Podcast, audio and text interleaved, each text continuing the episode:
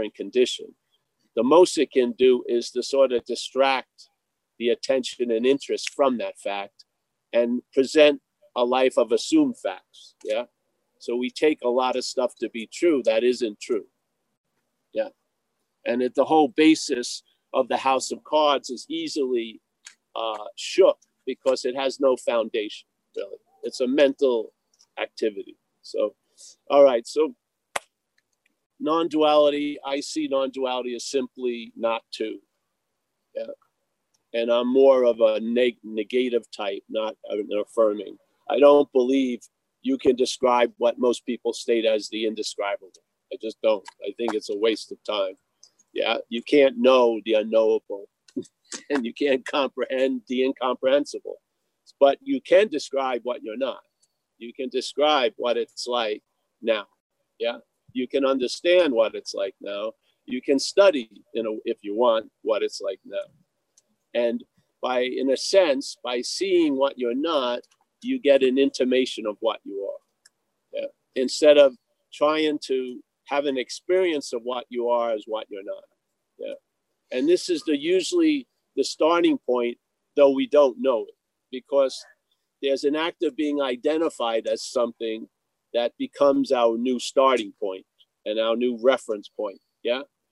And so basically that starting point is based on an assumed fact of what you're not, that you're a long-lasting, independent, separate individual. You're a thing. Yeah? And that thing has the attributes of seeing, hearing, feeling, tasting, and touching, which are demonstrations of, let's say, consciousness. Yeah? But the consciousness is now attributed to the thing, and so you say, I'm conscious. And the I that is being remembered when you say, I'm conscious, is a body. So, yeah? So this system of the mental state is reinforcing this assumption over and over and over again. We like to call it selfing, yeah? Because there is no self. There is no long-lasting, independent, separate thing, yeah?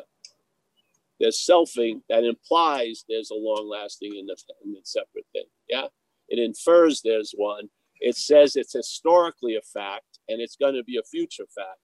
But this is the advertising of the mental condition. Yeah? So we're not talking to anyone here. We're not. I've seen that goes nowhere. So we're talking hopefully through you to what you are, because, and I can't miss what you are because it's not in any geographical location. All I got to do is miss you, really. Throw it over your head and then the message arrives where I'd like to see the delivery. So the assumption I feel of non-duality is that you are what you're looking for. Now, it doesn't say you are what you're looking for after you fulfill 50 requirements. It doesn't. It says, like St. Francis said, what's looking is what you're looking for. Yeah, like an immediate condition that's never been altered or changed. Yeah, so there's no needing to arrive there because you can't leave there. No matter how much your head has said something to be true, it's not true. This is hopefully the assumption of the message of non-duality. And with that idea, why is it that it doesn't seem to be available to me? Yeah, because of that me that wants it to be available. Yes?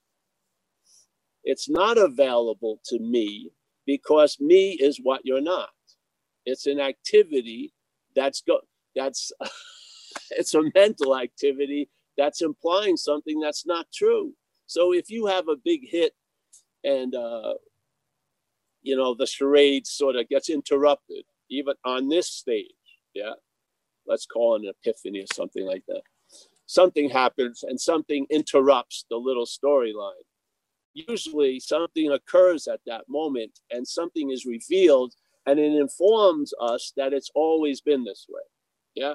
So that which you hope to arrive at, or, when you quote unquote arrive there, it says it's always been this way. So was there an arrival? Yeah. If you arrive at somewhere and it informs you it's always been this way, then the arrival wasn't true, yes? The story of arriving, though rather nice, it's exciting. I can have a blog, yeah, about arriving, how long it took, and then living in the abject fear of not, you know, of leaving, which is all selfing. Yeah, obviously. Yeah, it's looking for, it looks at everything as a reflection, as a surface that it can see itself in. It does it with spirituality, incredibly. Yeah. So there's a great statement by a master called Ramana Maharshi. And if you ever read his stuff, a lot of people wrote about his teachings, yeah, and they were pretty clear. And in a lot of the writings about his teachings, there's one or two points that are constantly emphasized, which is the greatest mystery, or the, hey, yes, the greatest mystery, or the problem, and stuff like this. Yeah, so it has some emphasis. And he says, this is the situation. There is a presupposing. The word pre is in first time, yeah. Presupposing of a non-existent thing. Yeah. Being what? Being existing, yeah? In other words, I'm my own existence, yeah? I'm the one that's seeing. I'm the one that's hearing. I'm the one that's feeling, yeah? I'm the one that's doing. I'm the one that's not doing. This sense of ownership and proprietoriness and doership has now been given to a non-existent thing. Yeah, so there's a presupposing of a non-existent thing being existing, yeah, in and of itself, and then wanting to get salvation for the non-existent thing. Yeah, if this is the case, and this was just, he was just offering like a pair of shoes to have you try on and see if they fit. So if they fit, he says your spiritual practices themselves are reinforcing the non-existent thing. How can they destroy it? Yeah, it's a nice thing to sit with and see if it fits you. Yeah, yeah. This is the statement is this.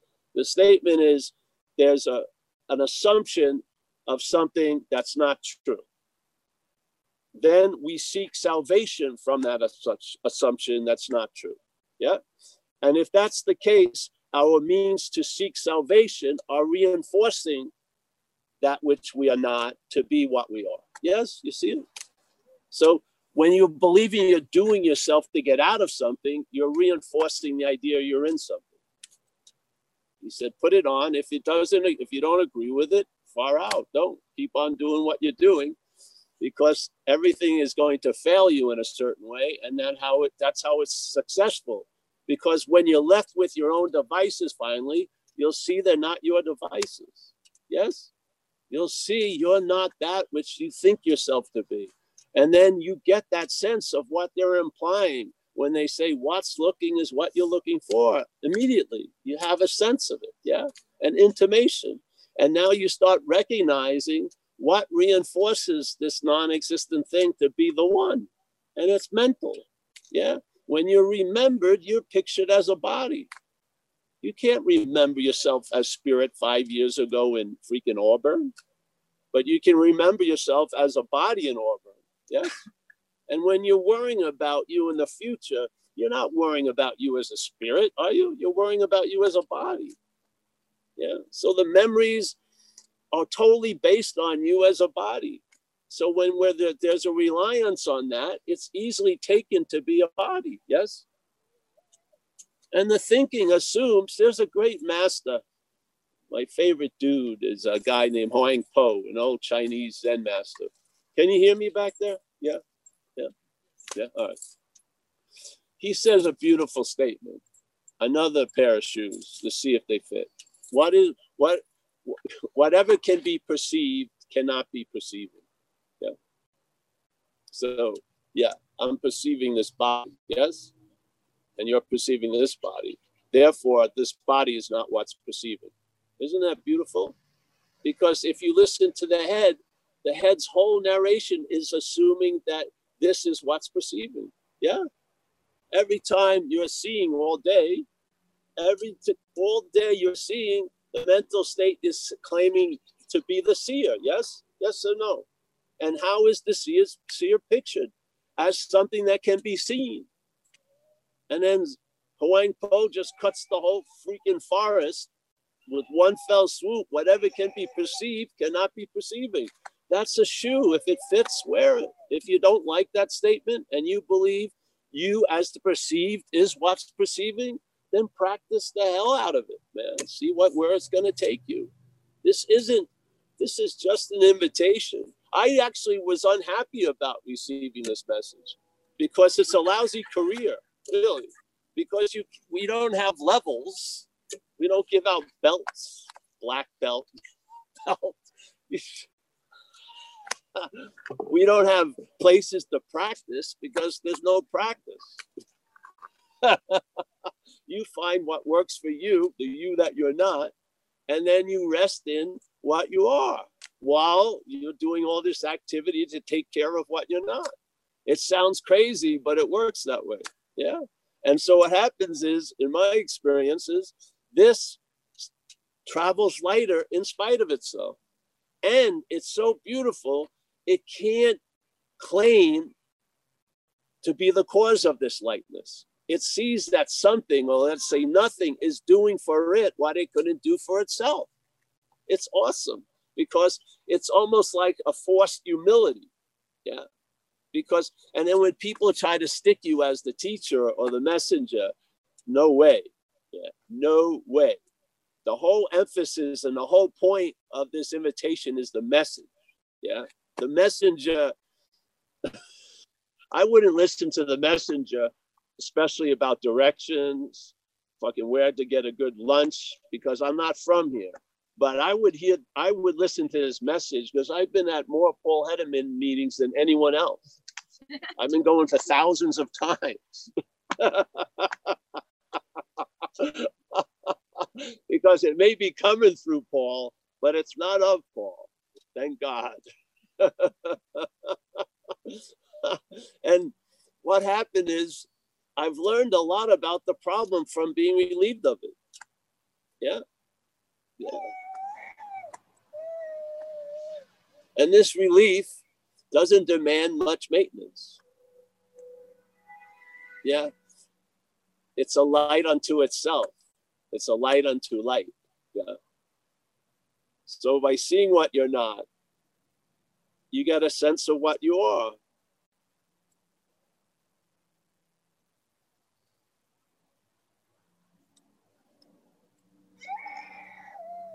And then maybe you find a seed assignment to share it, yeah, because you like to see other people travel lighter. I don't want to know you that well, mostly, but I'd like to see you travel lighter. And I realized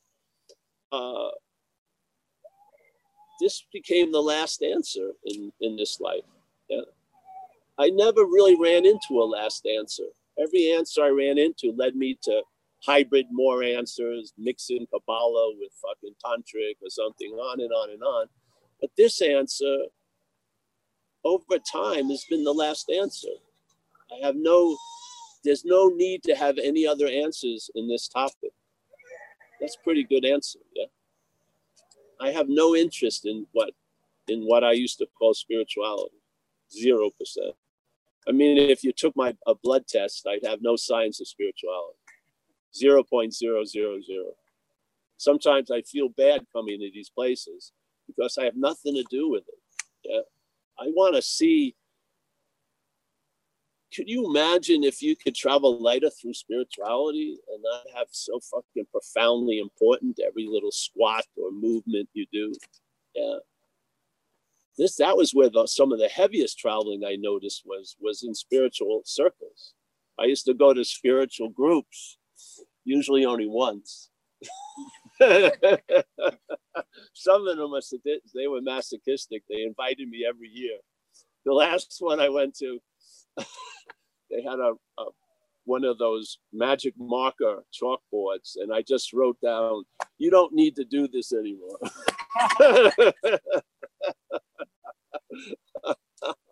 And it's getting abusive, really. It's getting abusive. I don't feel I'm of service, really. You know what I mean?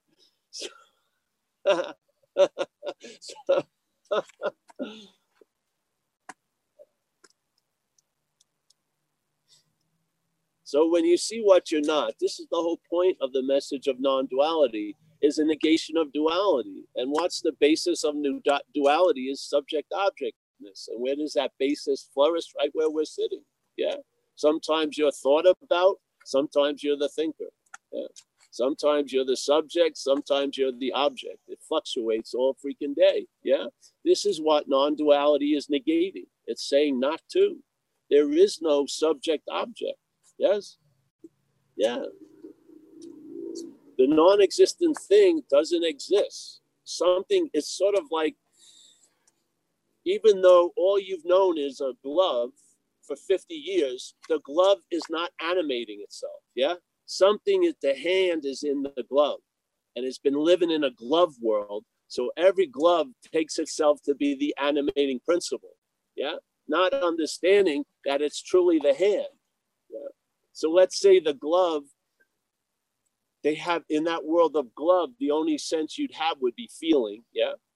And everything you feel is translated through the glove, yeah? So it's a rough, coarse glove, so that's the rose petals. You never get the experience of it. It's coarse, yeah? And rough, everything. So let's say you're, the spiritual nirvana of this world of glove would be falling into a giant fat of thousands and thousands of rose petals, yeah? And let's say you seem to arrive there, and as the glove, you fall into those rose petals. Do you actually have the sense of that rose petal? No. It becomes a fundamental story, a rigidness, a belief, a faith, but there's no tactile sense, yeah?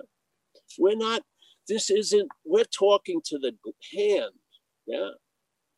Talking to the glove about the hand doesn't go anywhere. It doesn't. It reinforces the glove. Talking to the glove about the glove doesn't go anywhere. Talking to the hand about the glove goes somewhere. And that's the intention of this talk. We're not talking to you. Yeah, we're talking to what you are about what you're not. And what you are can hear it because it's available at all times. There's something masquerading, almost like a constant, there's no thing, but there's self-thing, yeah? It's almost as if you don't see the gaps. So you think there's this thing going on, but it isn't. There's tons of gaps all day. But when you go home and you hear the story of the day, the head conveniently forgets all the miracles of the day and keeps reminding of you of how screwed you are, or it's never going to get better, or you're never going to get loved, or you remember when you did this, on. And we're basically living a sentence. We're in a mental prison, living a mental sentence. It's slavery. So this isn't about me understanding non-duality. You can't. Non-duality is not understandable. It's not experienceable. Yeah. And the funny thing is, why you can't get it is exactly the reason why it's so beautiful, because you are it. Yeah. That you can't experience. Why? You know, because you are it. You'd have to be something else to experience. And the assumption of non-duality is that's not true. You are what you're looking for. So let's get on to the business of seeing what we're not. Yeah. Because we are that which is seen. Yeah. We can't be seen. It's impossible. How are you going to see yourself? So like, it's right behind you. You know, it's too immediate. It doesn't take any time to be what you are. You're not in a process of being what you are. It's the fact. If you don't believe that, then you're at the wrong store, really. Because that's the assumption of non-duality. You and I are what we're looking for, yeah? All the requirements are on the side of what you're not. There's no requirements on the side of what you are. It's always available at all times right where you are. And no matter what happens, it doesn't change that fact. Now, you may be awake to that, or you may seem to be asleep to that, but that is that, yeah? Here, in this dreaming of duality, that which is awake can seem to be asleep to that awakeness, or that which is awake can seem to be awake to that awakeness. That's the basis of traveling heavy and traveling lighter here, yeah? If this isn't seen as a fact, you're going to try to see everything else from a false fact. You're going to believe that truth is somewhere that you can arrive at. That's not true. You are the truth. Yeah. It sure doesn't look like it to who? Just like you shared. All right, who does it look, doesn't it look like? Find that. Find that person that that it doesn't look like it's the truth. Find it. If there's no one there, that's the whole point of self-inquiry. Is you inquire of self. It's like knocking on a door. After 500 knocks, you got to arrive at the assumption there's no one home. You know what I mean?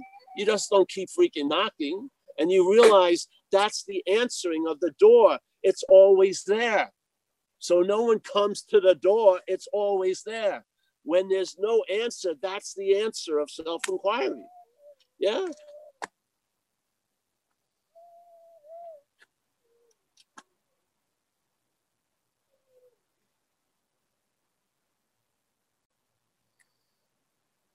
This is a great, you know, this guy, same guy, Huang Po. He said, listen, to a group, sort of like this maybe. He says, listen, you can't use the Buddha to seek the Buddha. You can't use mind to seek mind. You can't use light to seek light. You've got to believe in his eyes, the assumption was and is that you're the Buddha. Yeah?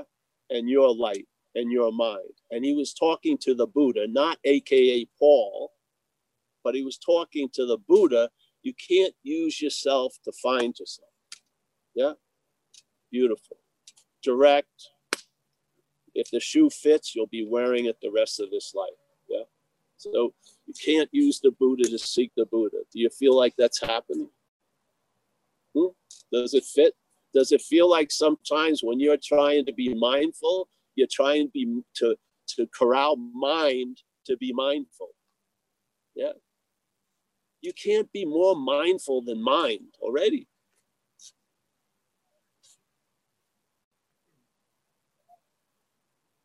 So yes, the first movement of the mental condition is claiming. Yeah? So here we're living, let's say, yes? So they're seeing. I could have taken a vow today. I was never going to see a tree, but I already broke it. Yeah? Because there's seemingly no volition of what I'm going to see because I'm seeing. Yeah? So there's the tree. I've already broke the vow. So they're seeing. We're all experiencing it. Now what happens? The mental state comes up, is in contact with the seeing, and claims it to imply the seer and seen. Yeah? The seer and seen is duality. Yes? The seer would be constructed as the subject. The seen is the object. You, to me, is an object. From where you are, you're the subject. This is the this is what non-duality is negating. Yeah? This is happening, but it's not true. Yeah? It's not real. It's more in the aspect of dreaming. Yeah? So we're dreaming of two-ness. Yeah? So they're seeing, the mental state becomes aware of that and claims the seeing to imply the seer and seen. Now this is a trip because you'll see a lot of different things, but there'll only be one seer all day. So every act of seeing is reinforcing the seer, yeah? You see tons of different things, but there's always the one seer that sees it all, yeah? Same thing with hearing. The hearing claimed, the hearer heard. You'll hear a lot of different stuff, but there'll be one hearer of it all, yeah? Tasting, feeling, the same thing. So basically the claiming of what's happening is reinforcing this assumption of the idea of it's you that it's happening to, or you're the one that's doing it, yeah? This is the bondage of self. It's an activity, yeah? The activity is selfing, the bondage is of self. You now become a doer concerning all the doing, yeah? Yeah? And you're not bound by the doing, you're bound by the doer. You're not bound by thoughts, you're bound by the thinker, yeah? And you can see this activity represented in English by the word my. My, my, my.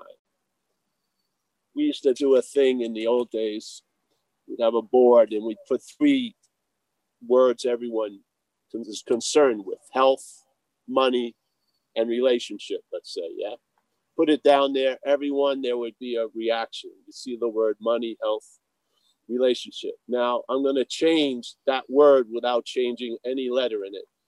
Put my money, my health, my relationship. Completely different, yes? I could wish everyone here to have a lot of money, but I don't want you to have any of my money. See, the change of the money by the word my, that word my is this bondage of self.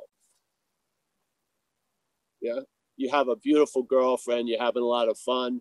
Suddenly she becomes your girlfriend. Now you're up on stalking charges a few months later, because now you think you should know what she's doing at all times because she's your girlfriend. You see this? This is the illness coming from this assumption, and it just keeps reproducing its effects over and over and over again. Yeah. And the funny thing is, I don't know if you ever heard of The Course in Miracles. Course in Miracles is trippy, very trippy. They talk about causeless effects. So causeless effects would be dreaming, yes? So there are effects, but they're not real, because this isn't a real place. So we're experiencing a lot of causeless effects. The mental state makes a lot of shit out of nothing, yeah? And most of us during the day are dominated not by today, but by yesterday and tomorrow, yeah? And let's say yesterday, or let's say tomorrow, I could be destitute, and my faith or the faith in that causes me to feel very uncomfortable now, yeah? This is dreaming, yes? So there's an act of dreaming. We're dreaming into two-ness as a two, or we're seeing the dreaming of two-ness from the one. I don't like the word one, but from what we are, yeah? There's a huge difference of how you'll travel through the dreaming, usually, yeah? A difference between a thought and my thought is unbelievable. I come out of recovery, and the main killer of alcoholics and addicts are resentments, yeah? Refeeling slights or things that you believe happened may never even happen. And the difference between a my resentment may have like a 60-year shelf life, 60 years. And usually a resentment comes and goes maybe in a couple of minutes, an hour or so. But as soon as it's held as mine, it's given life, yeah? Life, this is what's happening all day.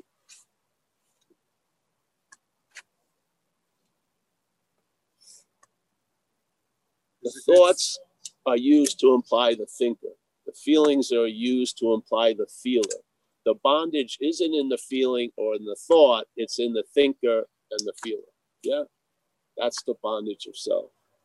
Non-duality is attempting to negate the whole basis of it. Not the bondage or non-bondage, but self.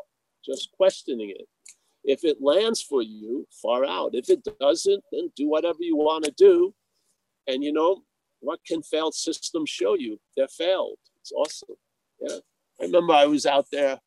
There was a beautiful Buddhist magazine called Tricycle. Very nice. Color, great articles. They're probably still out there.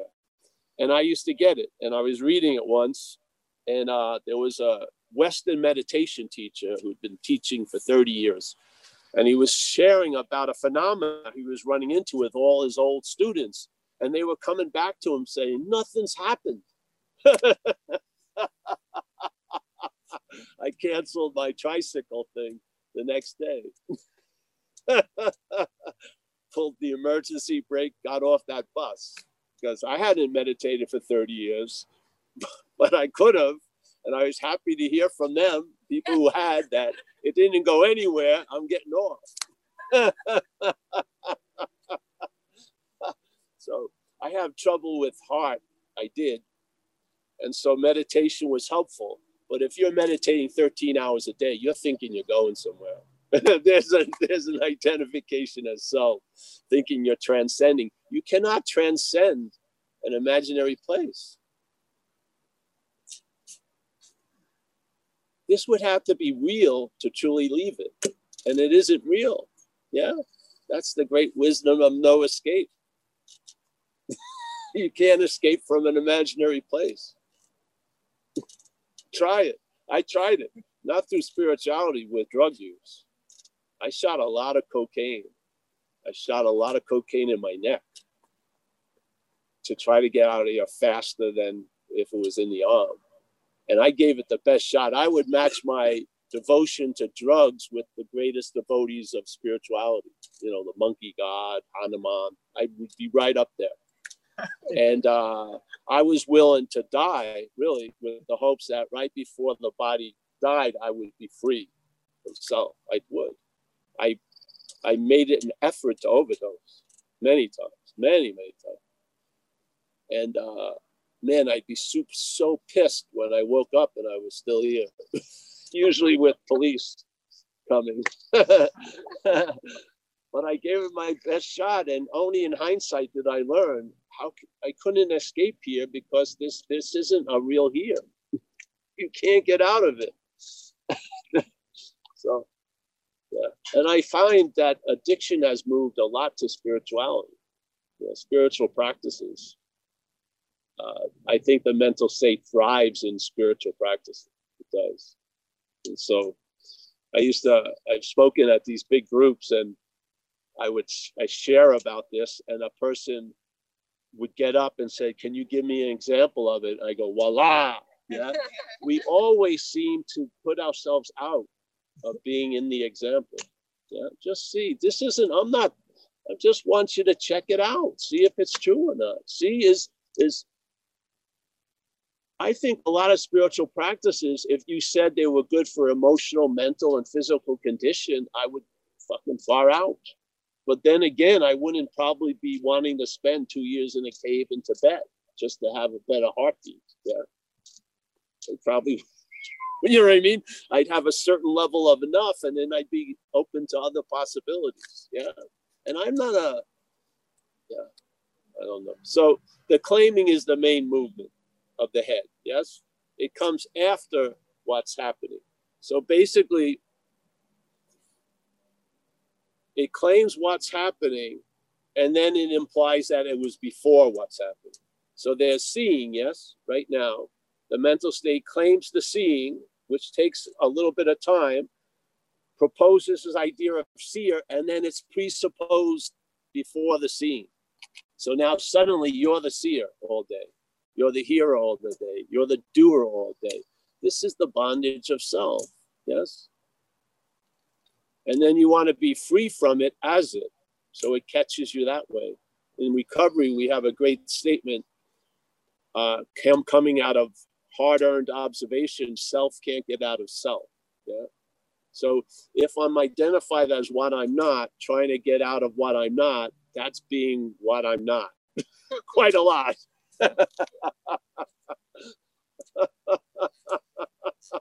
Now I can laugh at it. But it was a drag after I spent $2,000 in those at that temple site. Yeah.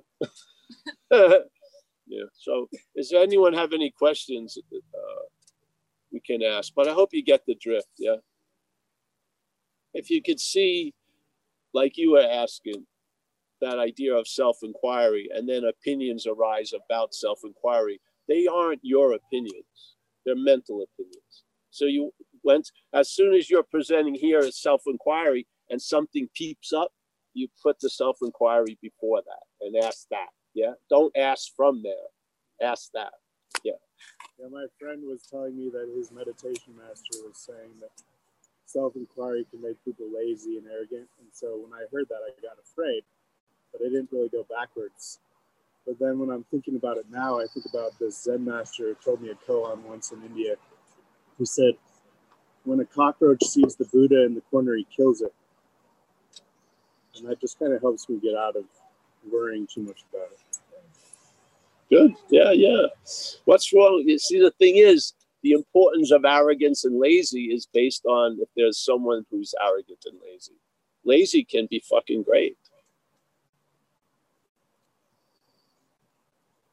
I'm really big on lazy, serious to truth. Yeah. I would be laying down Buddhism. That's I like that practice a lot.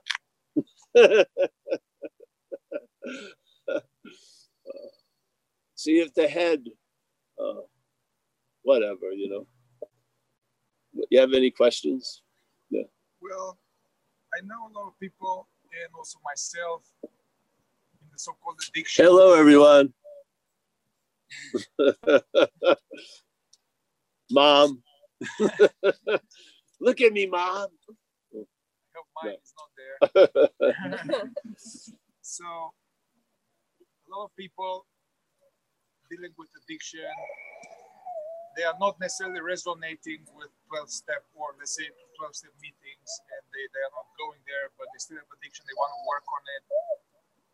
I know it's a tricky question because you have a lot of experience with 12-step, which I highly respect. So just direct them to service. Do service, not so much to people they know, but to strangers. Go to volunteer at a soup kitchen for a while. They'll feel a lot better about themselves. Addiction is, it's like a tight orbiting of attention and interest, yeah? Demanding an escape, yeah? But what any temporary escape is quickly claimed and reinforces the orbiting. So all addictions, there's never a point where an addiction leads to satiation. Yeah. I never hit a point where I said, oh, thank you, Coke. You know, done what I wanted. I'm totally chilled out. Take all my, no, wait a minute. I'll sell it first. All the Coke and like that. No, it doesn't seem to work that way. Yeah, because first of all, the real addiction is the mental addiction to the idea of being a self. That's what's causing a desire to get out of what you think you're in, and you try to use substances or whatever to do that.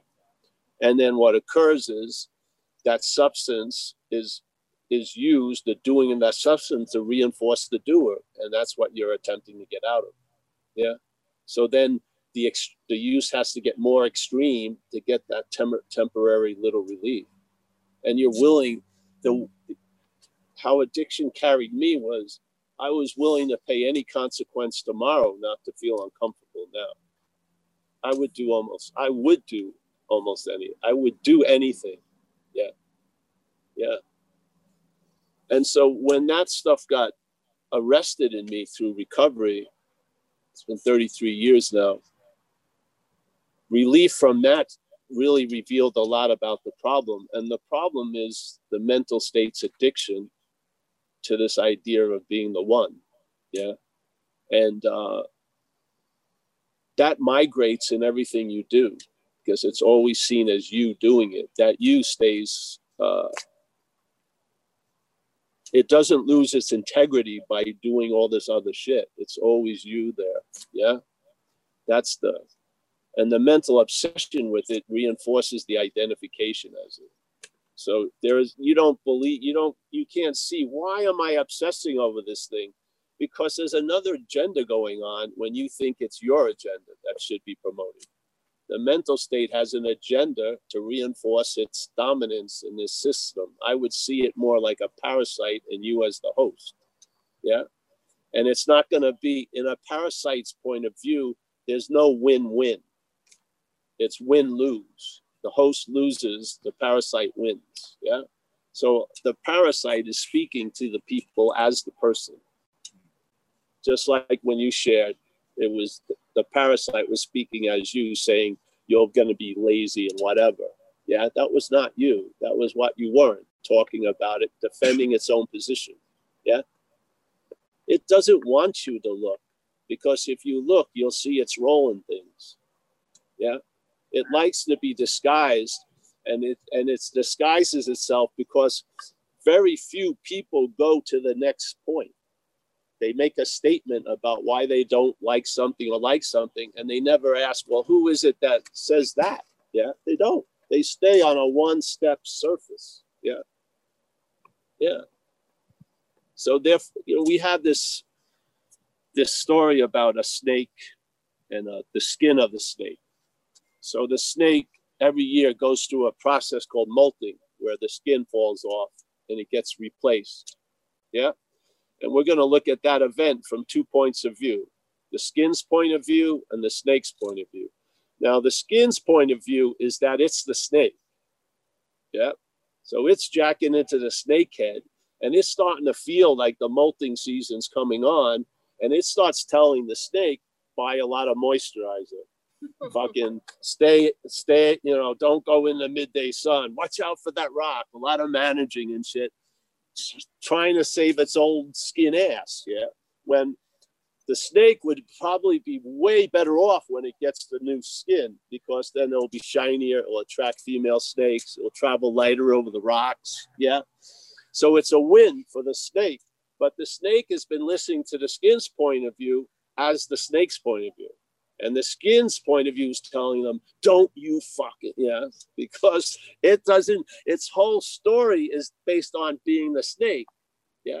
It's going to be revealed to be completely bogus when the skin falls off and the snake continues. And this is what happens when non-duality is such a beautiful message, because it puts it into very extreme contrast. You see, you hear immediately about what you're not when you're getting close to the idea of non-duality. Completely. You hear it and it's like you hear it and you see it as the emperor with no clothes. Yeah. Oh, it's amazing. So there's the skin saying, don't freak it, you know, try to prolong, put off this molting, but from the snake's point of view, it's hallelujah. Most of us are hearing everything from the skin's point of view. We're not hearing it from the silence. We're not hearing it from that intuitive place. We're hearing it from the horizontal yapping all day. Yes.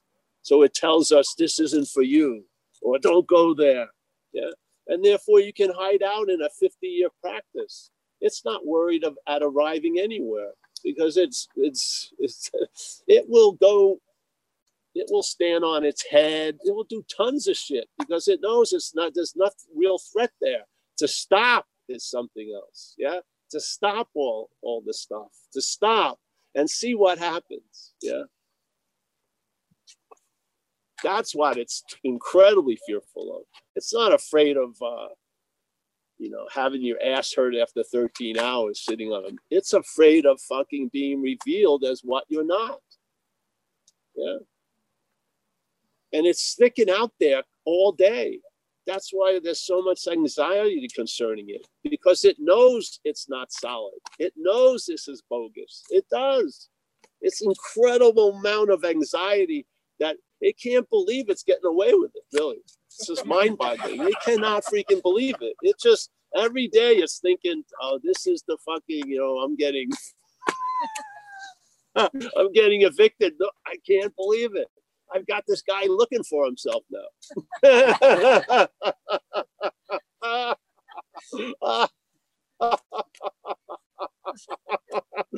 Wow. Yes, it may take lifetimes. Oh, good. Let's sit back on that. Listen, who's going to judge their progress?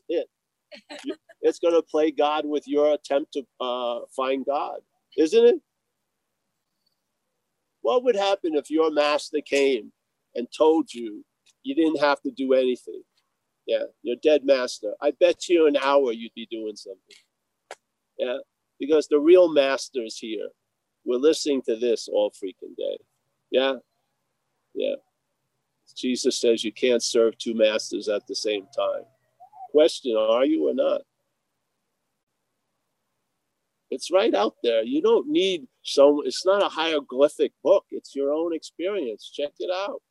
See, is it working? Yeah. Yeah. So, any questions? Did I miss anything on it? Oh, from here? Mike, any questions? Anybody want to ask questions from Zoom? I'll comment briefly. Can they hear me? Or does it matter? Yes. Oh. It struck me more this time about the nature of being seen, that has to come about by assuming we're an object, subject, object. And how that gets, it's just like you can't get out of self, you can't get out of seen. So like even in our attempts to like, okay, I don't even want to be seen by other people because I'm so, you know, so embarrassed. And so you practice isolation, but you've got the seenness with you. So you're like imagining how other people see you, that you think that you are not trying to even imagine that, but what you are is that is already assuming it's seen. So it's playing seen with itself in isolation. Yes. So that was just you're fucked. Yeah. That's the great solution. Really. It's like Amelia and I in chat were mentioning about, because when you said why this time, you said it with a real whine. Why? I know. I hear it all day. and that was like a childhood embarrassment, right? Like, yeah, I'm not supposed to whine. And so that, like, trying to just be seen as not whiny would be very difficult because you need to why. You know, like, and I'm not supposed to ask why. You can't get out of two. That's the dilemma. Yeah. Yeah. Yeah. People are trying to experience their own absence. You can't do that. Yeah. People call me and say, I've disappeared for 3 weeks. Who's saying that? Yeah. If you disappeared, there'd be no messages from you. The mental state is almost really like, you know, when you break a thermostat, the mercury goes and then it just regroups. You ever see it? It's pretty trippy. It's got a weird thing. It goes out, but it goes, this is what happens because of, it's like an addiction. You know, like heroin use, they call it a habit. Yeah. But even when you get into recovery for years, you get into the habit of being sober, and habits are actions without thoughts. Yeah. So the thoughts, where the problem resides in addiction. The problem resides in the mind, the mental, not the mind, the mental condition. So to have the problem have any say about the solution, we need to bypass thinking it's a volitional act, all these things we do or don't do, but just getting into the habit of doing the right thing. Yeah, so there's no thoughts, sort of like, I don't think about what I'm going to an AA meeting. I think which one, basically. Yeah. So because I'm in the habit of being sober, and I was lucky because I sort of got struck sober, and I've never had a strong feeling or thought about drinking or using for 33 years, which is unbelievable. That's an unbelievable solution because that was incredible. It was like a radioactive isotope in me of wanting to escape from my feelings and from these regrets and all this stuff all day. The demand was unbelievable. And then one day it hit me, and the next morning I woke up and I could think different things. And I called AA and I asked, hey, is there an earlier meeting? Because this lady brought me my first meeting at 8 o'clock the night before. And the deal was I had to go to a meeting to have a place to stay. Yeah, that was the deal. I was not interested in going at all, but I was interested in having a place to stay. She brought to me, she dropped me out at a men's meeting, picked me up at 9, went back, slept in her closet because her roommate didn't like me. So she had to sneak me in the condominium, and the 6'2" in the closet was like 5'10". So I slept in there. The next morning I woke up and I could think something other than wanting to change how I felt. And I said, I better call this thing AA and see if there are earlier meetings because I won't make it till 8 o'clock at night. And I did, and it was at 12, and I went the next, and I've been going ever since, 33 years. So something has done for me and is doing for me what I cannot do for myself, and something is doing this talk. Yeah, because there's no way in hell, if it was based on me and my condition, I would have shown up for every one of these talks. I would have found a reason not to come thousands of times. But I just show up and see what happens with the hopes that at least present non-duality as clear as I can possibly can, because it's getting altered by the people entertaining it. It's unbelievable. It's turning into a path and shit, and it's really not based on that. It's based on a fact. Yeah. And so the real drive is to question the assumed fact. Yeah. that's going on. At the same time, the fact is available. Yeah. So it's not about constantly proclaiming the fact of non-duality. It's negating the fact of duality. Yeah. That's the whole message or the direction. And that's how it's worked with me. I started to see what I wasn't. And in seeing what I'm not, seeing that it's a mechanical thing going on all day, you know, I could be free from it, really. That's what happened. When I saw that there was a statement in recovery in this book, it says, being convinced that self manifested in various ways is what has defeated us. It's an incredible statement, really. And I saw self, and I saw whatever I am, I'm more of us than self. So being convinced that self manifested in various ways has defeated us, I finally saw self as other. And as soon as I saw it as other, the possibility of being free from it became available, like that. And then it showed me my whole life since about 6 to that moment, that all I was trying to do was I was trying to get out of self as self most of my freaking life. All the reasons why I thought it failed were bogus. The fact was, I can't get out of what I'm not in. I had no idea of that. Everything, all my actions of escape and betterment was based on a false assumption. Once the questioning of false assumption showed the tinniness of it, my whole dynamic of how I look at things changed. Yeah, it's unbelievable. And by the result, you know, I believe you only know about the problem from the solution. You know? When you're relieved of the bondage of self, you know about the bondage of self. When you're in it, you don't know about it. You think it's about you, and it isn't. Yeah, we're bonded to an idea that's getting reinforced all freaking day. And we end up having to live an interpretation because we're not living life. We're living an interpretation of life brought to us by the mental condition. Yeah? And mostly the reason why we're enslaved to it is we haven't reached or entertained or heard the possibility that we may not be that. Yeah? And all the trying to get out of it and make it better. You're not going to make a parasitical movement a service animal. You're not. It's not going to be your, you know, kumbaya moment with it. It's got a mechanical activity that it needs you to express itself through. Yeah. It doesn't want to stay in the thought realm. It wants to compel actions. It wants to fucking get out here. Yeah. And I've seen it, what can happen. Look at this. I got run over twice by one night by the same car. It was a freezing cold night, January 30th, 1980. I had been living in Florida. Got caught up in smoking freebase down there to the point I was scared shit, which was unusual for me. So I ran home to Long Island to get away from this cocaine witch.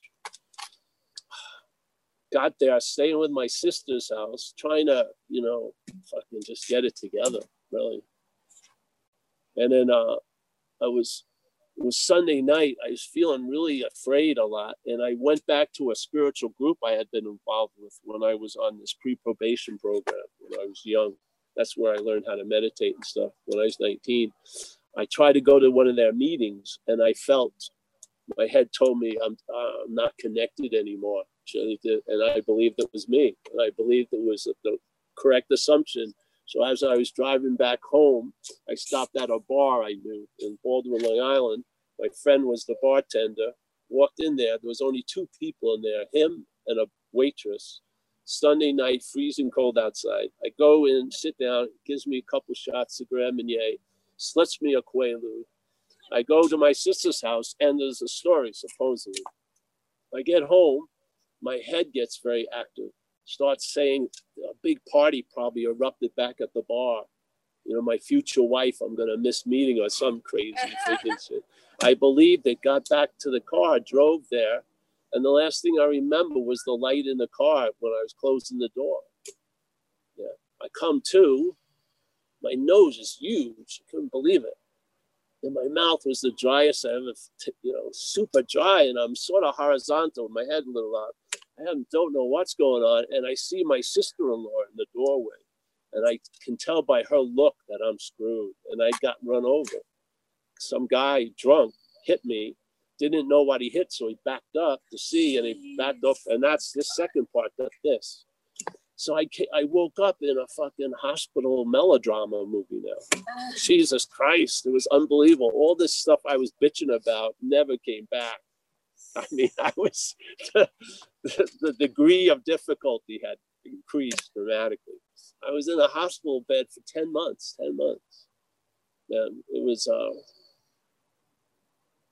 this is what happens when this addiction breaks the membrane of up here and goes out. It can, you may get like an ink tattoo here and be in prison the rest of your life, and you can't even remember killing the person that you're up for murder. Yes, you were in a blackout. It's insane. Yeah. So the original addiction, in my view, has nothing to do with alcohol, drugs. They're actually medicine for the first addiction. We're trying to get out of ourselves. We're trying to forget shit that we did or didn't do. Yeah. All these things that come along with this bondage of self. Yeah. And so we try whatever we can to get a little relief from it. But that's the addiction, yeah.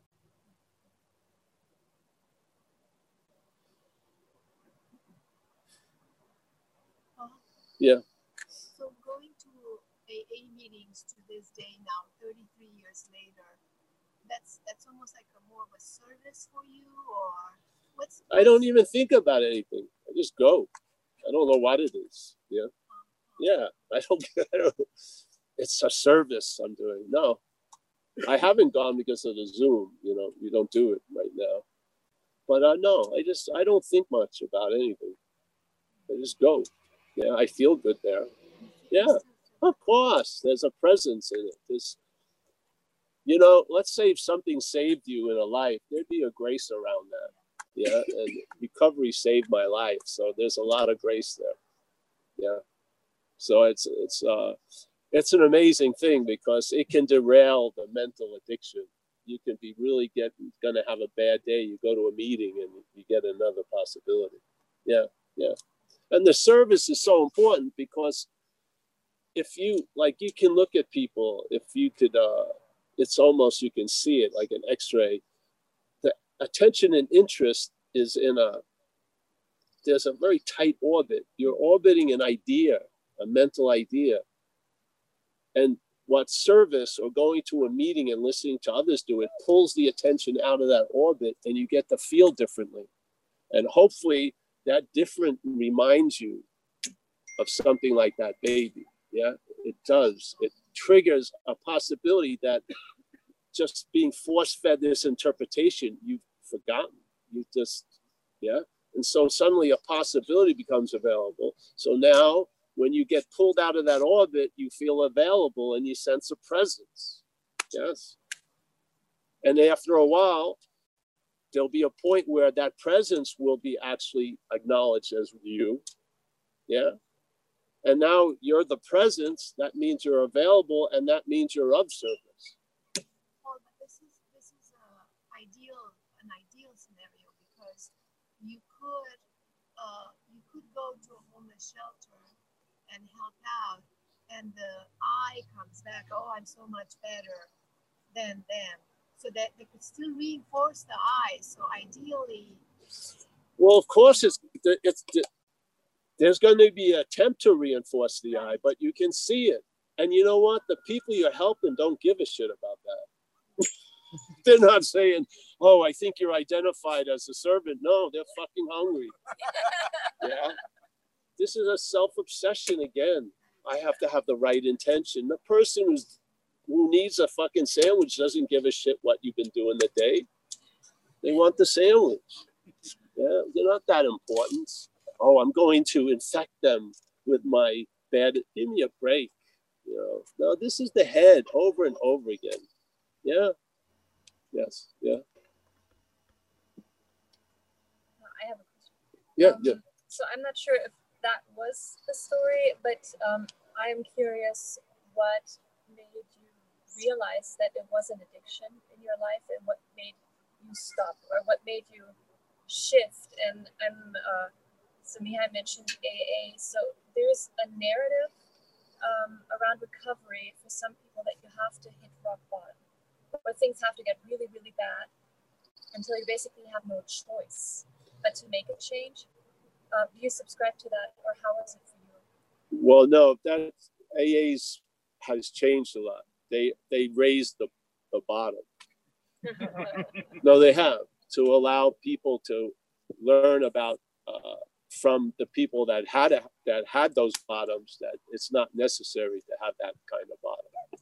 Yeah, you can learn from other people, hopefully. Yeah, my case was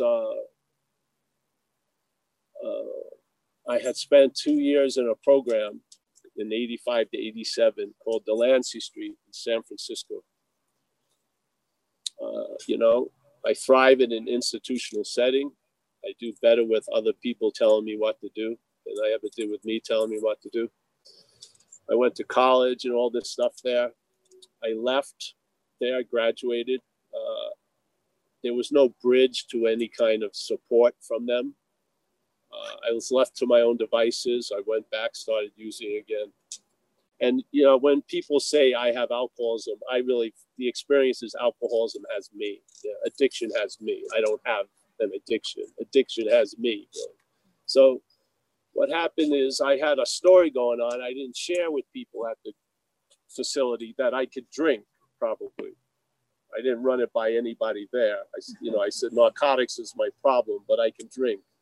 And I kept it in there. And then when I got out, thinking that was the end of my life, and I got irritable, restless, and discontent, and I decided to go to a bar I used to go to in San Francisco, usually the cop drugs, the Rose and Thistle, Pocono, California. I went there armed with this idea I could drink. I walked in there, had my first drink in 2 years. The first beer, nothing happened. I ordered the second beer. Halfway through the second beer, I wanted more. Yeah, more could be more alcohol. In my case, it's narcotics. Yeah. So I looked around the room, immediately on the prowl like that, and looking around, and I saw a guy that used to sell cocaine there, and he was still selling cocaine. He had like a franchise at this little bar. I kissed his ass. He gave me some coke, and I went out to my car, which I was going to lose the next day.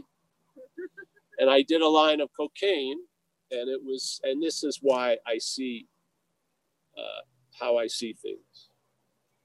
It was like the movie The Shining, when Jack Nicholson comes through the bathroom window door at the end, and hears Johnny. That's exactly what it was like.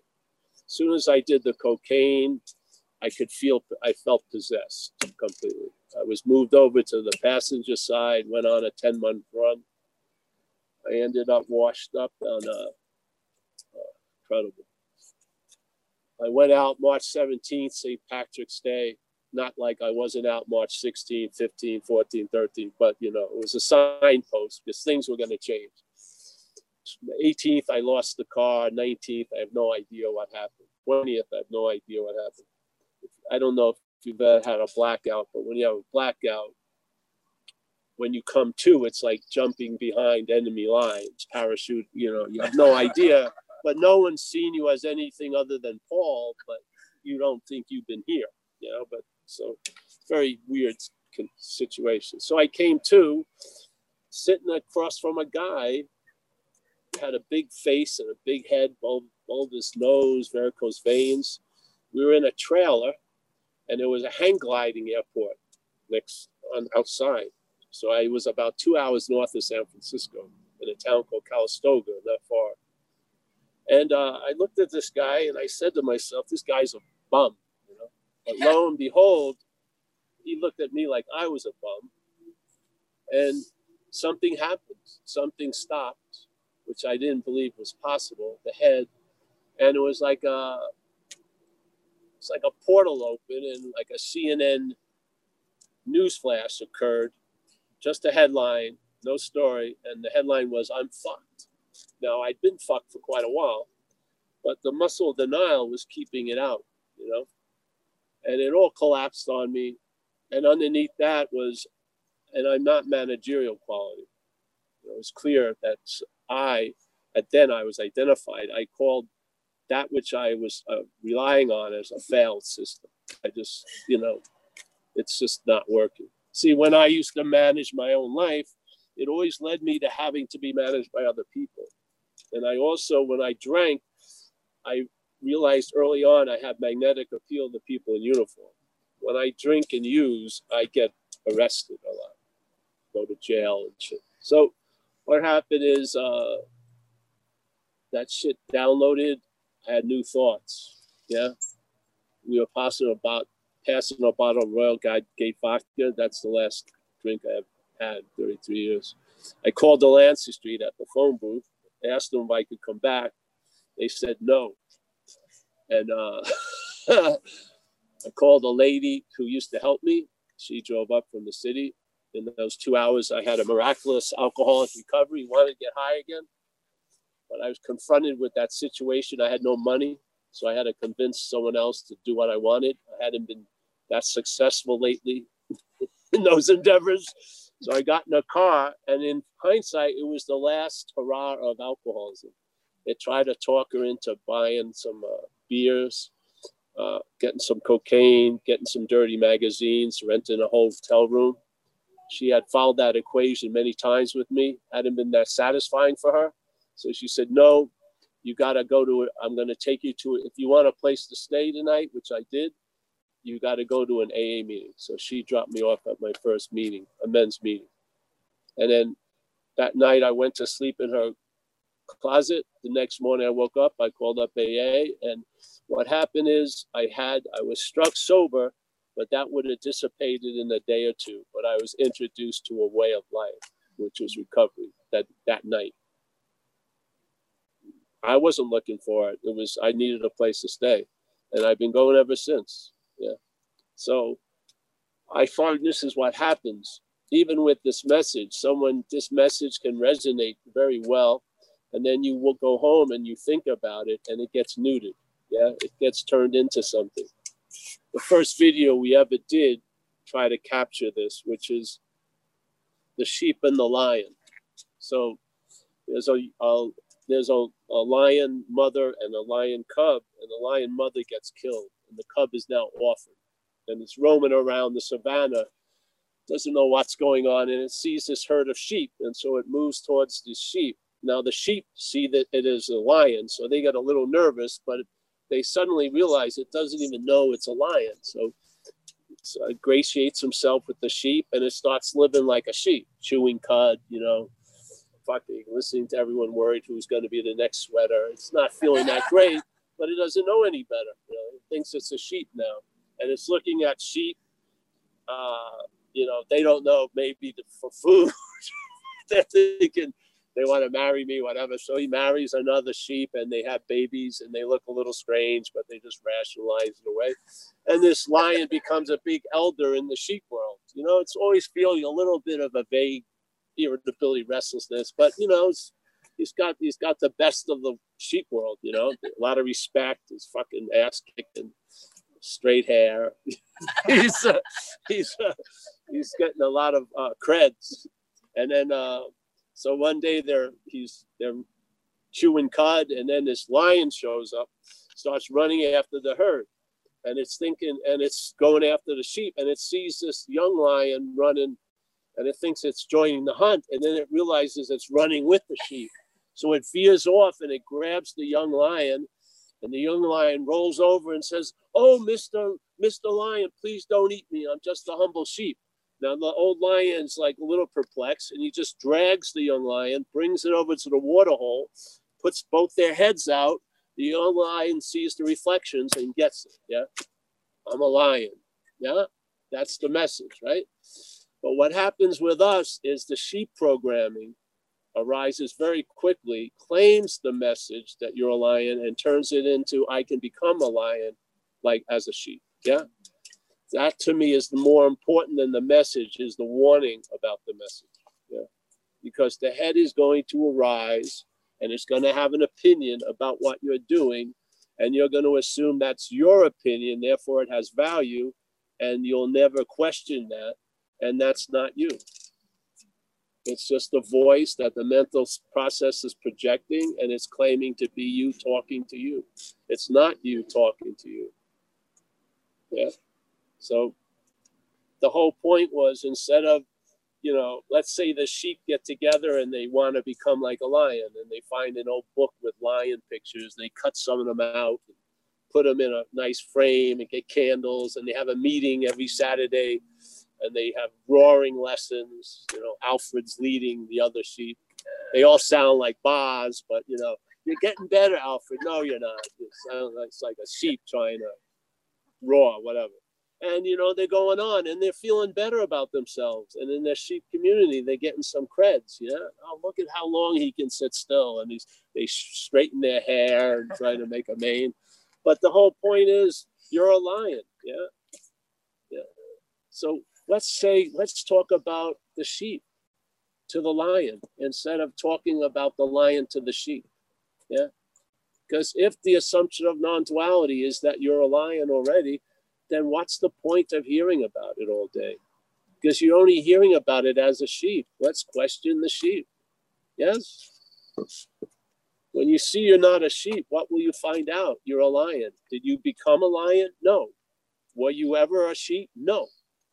Yeah. Does everyone still see you as a sheep? Probably. Yeah. The life of sheeping goes on, but now you travel lighter as a sheep because you're not one. Yeah. That's simple. Not because you have thousands of sheepful, skillful means. You see, you're not a sheep. Yeah. And then you're roaring quite a lot. And now, instead of seeking for satisfaction and contentment, you're satisfied and content. Yeah. Instead of looking for love, you're looking to express it, let's say. Yeah. Instead of trying to get something out of everything, you see what everything wants to present to you. Yeah. Yeah. You can't do this shit, but you can express it. But you can't go about doing it. Yeah. It doesn't. So the idea, yes, you do service and the mental state may claim it, but you don't do service and the mental state will still try to claim it, yeah? It's not about stopping that, it's seeing that it's mechanical, yeah? The mental state is going to arise and say, this means you. It's gonna do it. It doesn't stop, yeah? It doesn't have to stop. There's not a necessary condition for you to be the unconditioned. There's not a necessary condition that has to be met. Right. So going to work, going to service happens, and may still happen, right? But the point is you're not identified with that anymore. So you're going to a meeting that doesn't have a charge to it, so to speak. Yeah, most stuff doesn't. Mm-hmm. I don't have a... You know, like we shared about being a kid, I do a lot of shit unaccompanied by thought now. It's just, when you ask me how I feel, I couldn't tell you. I'm not like constantly, I don't have like an Apple Watch taking my heartbeat every second. You know, I don't check in much. Just show up here and then we'll go somewhere else.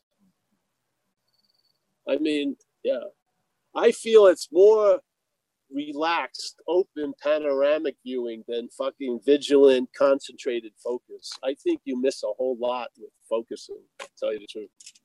Yeah, I think a lot more gets revealed when you stop looking for shit. I do, yeah. I didn't think it way. I thought my own interest was going to be what would propel me into great heights. No, it's actually the obscuring agent. This is about losing interest. It is. You lose interest in the need to be liberated because you're not that which needs to be liberated. That's what happens. That's the liberation. The liberation is you're liberated from the need to be liberated. Hallelujah. Yeah. I've been trying to get out of here since I've been 6 years old. I haven't been trying to get out of here for years now because you can't get out of an imaginary place. I don't look for what can't be found. I look for a coffee, a pair of pants. I can find that. But I'm not looking for myself. I'm not. Yeah, things are clear. Blue is blue and red is red. Yeah, I show up, I sit here, do this, and I go somewhere else. I just, I have this bug up my butt. I feel people have the right to hear possibilities. I do. Yeah, I do. Because a lot of times what we're sorely missing is possibilities. We are. We're walking around as if the sky is barren, yeah, when there's tons of shit available. So if something can trigger that curiosity to open up and then see what's going on, and you'll see tons of invitations where you didn't see anything before. Yeah? Yeah. You'll see tons of coincidences and shit. You know, you'll be on the joke. You'll be in on the joke sometimes. Yeah. Yeah. So anyone else? Yeah. I've been in recovery for about 10 and a half, 12 years. And I have a restraining order against me that prevents me from seeing my meditation master. That's the grace of AA. And then today for the first time, I was sitting there doing my practice this morning, and I was just thinking, this is not my meditation master. And I felt deep joy for the first time in a while. Oh, great. You think I'm on the right path by thinking that way? I think you're right. Let's not talk about a path. Yeah. I think that joy is right. Yes. The path, I don't know. Yeah. Yeah. Thanks for coming. You're welcome, man. And thank you for the sangria after I spoke there about 33 years sobriety. Alcohol-free one. I saw that as an interesting, yeah. There are some wiser therapies that are not tackling addiction as the problem, but they say there's are drivers behind the addiction. Drivers, yeah. Drivers like you know, the deficiency story, which is very similar to the, let's say, to put it another way, the lion subconsciously maintaining the sheep program is painful. So then that's why the lion and sheep needs to use to have relief from the program of being a sheep. So my question is, coming to the fourth step, it seems important to discharge the addiction. If you can speak about this, the moral inventory, looking deeply within, which would be like to explore deeply and process the sheep. If you can speak about the fourth step or how to go about it, this investigation of the not me. Well, you know, in the inventory process, there's 12 steps in this program of recovery. And the fourth step is an inventory. And one of the themes of the inventory can be stated in page 64, which is being convinced, which means to believe with certainty. So usually reflecting on your own life, yes? So being convinced that self manifested in various ways is what has defeated us. That's the theme of the inventory.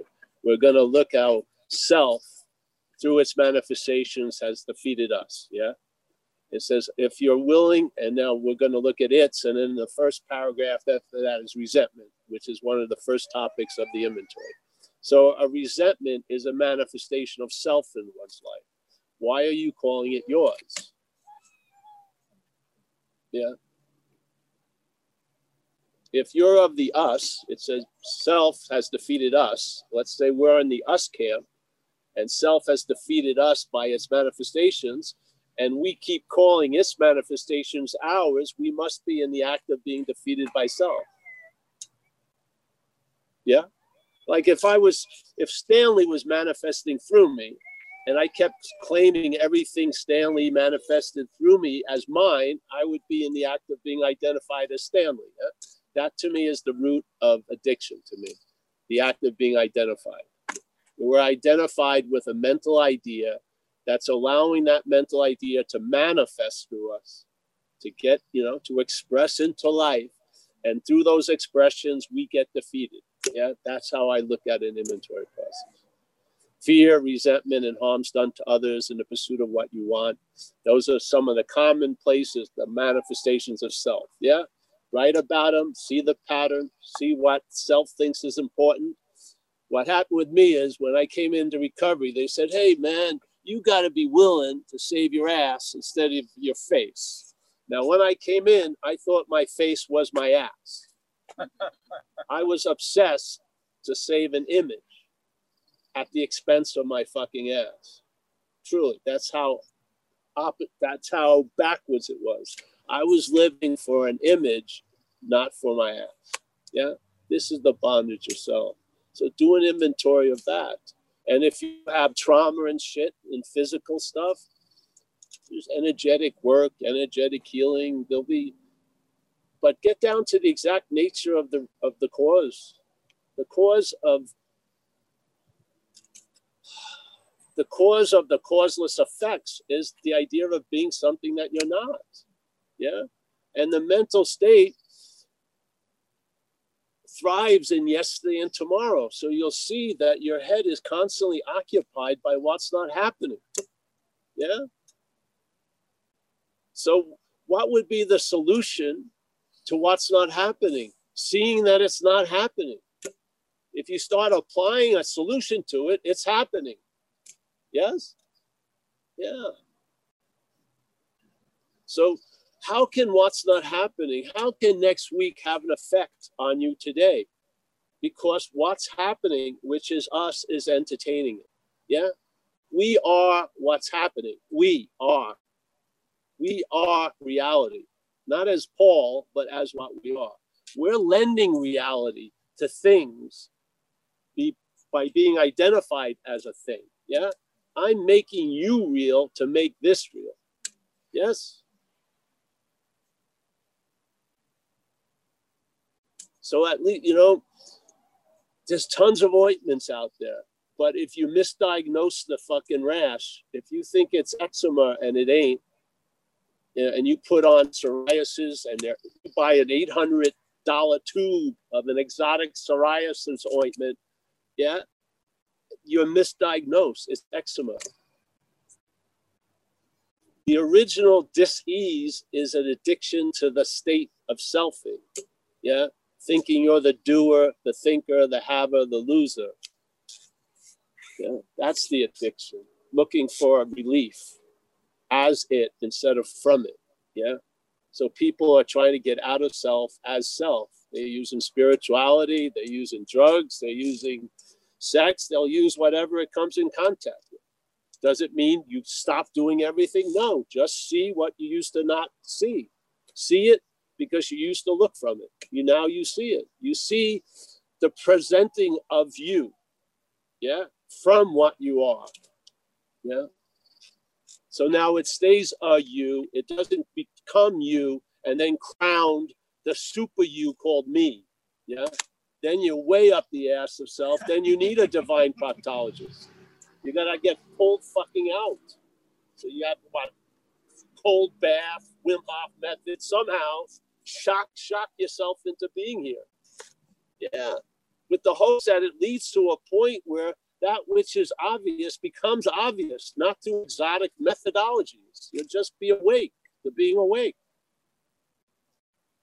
It's not like you're not in the front of a parade every day. It's dog shit awareness. You're just awake to being awake. Yeah. Wow. I've done what was never needed to be done, but how many medals can I give myself for that? Yeah. You're awake, even though the head tells you you're not. You are, obviously. Yeah. What's seeing right now? Is it Paul? I keep looking at you, honey. I hope you don't mind. I'm just going off on it because I'm going into the gazing behind you. Yeah, yeah. Well, talking about what's seeing, I saw a video. There is about 4 institutes throughout the world that are teaching people. Like, it's easier to do it with children, but they're doing it on the adults, like elderly who lost their vision. They're teaching them, so it's possible to teach them how to see without their eyes. And there's a method to it, but the gist of the video that I saw is that it's not your eyes that are seeing. Well, of course, and yes. So they have these elderly people who have macular degeneration that no longer can read the labels in the supermarket. They attend this training, you know, and then they can see, even they have blindfolds, they blindfold them and they can see what's real. Yes, because they get over this idea that the eye is what's seeing. The eye facilitates vision. It's not what's seeing. What's seeing is what we are, yeah? Yes, yes. So if this eye, if I died and this eye didn't get hurt, you could transplant it to someone who was alive and it would facilitate seeing or vision. Yeah. But it ain't now anymore because the animation isn't there, yeah? So of course, so when you're identified as this, then everything is a huge amount of possibility gets shrunk to what's only possible here. I only see through this. I only, yes? In duality, there's a payoff cost to everything. The payoff of being special and unique is like constant obsession and whatever. The cost is lack of freaking possibility. If you own thoughts, they own you, yeah? Once you became the thinker of the thoughts, those thoughts are the ones that can ruin your vacation, yeah? You own it, it owns you, yeah, yeah. Non-duality is the most incredible invitation. It's not, it's of nothing. It's sort of like that which is left when the coyote gets bored with the desert tortoise. It can't get to the meat, and so it splits, yeah? That's the immaturity of most people. They lose interest in it because it's not flexing their spiritual muscles. But if you stick with nothing, it's the fucking mother and father of everything, yeah. Yeah, nothing is the gift that keeps on giving completely. And you know what? The non-duality message puts into a stark contrast the underlying systemic failedness of selfing. You'll finally see it instead of looking from it. You'll see it. You'll see the advertising campaign clearly. Yeah. And what hits you is I'm not of that. Yeah. I don't know what I am, and I have no interest in what I am. I have none.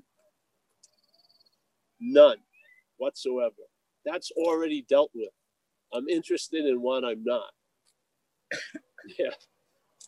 Because if I see what I'm not, I am the seeing of that. That's what I am.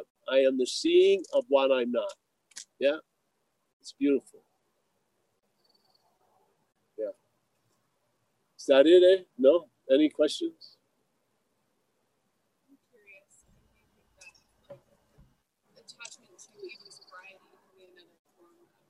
Yeah, any of this can happen, yes. But again, you can't live life seemingly without attachment. You just see that there's no one who's attached, yeah? This idea, to me, it's fool's gold, the idea of living an unattached life. Just see you're not the one who's attached, that's all. There's going to be attachment. The cat that sleeps in my bed for the last 5 years, like it or not, there's an attachment to it. I just see that there's no me that's attached to it, yeah?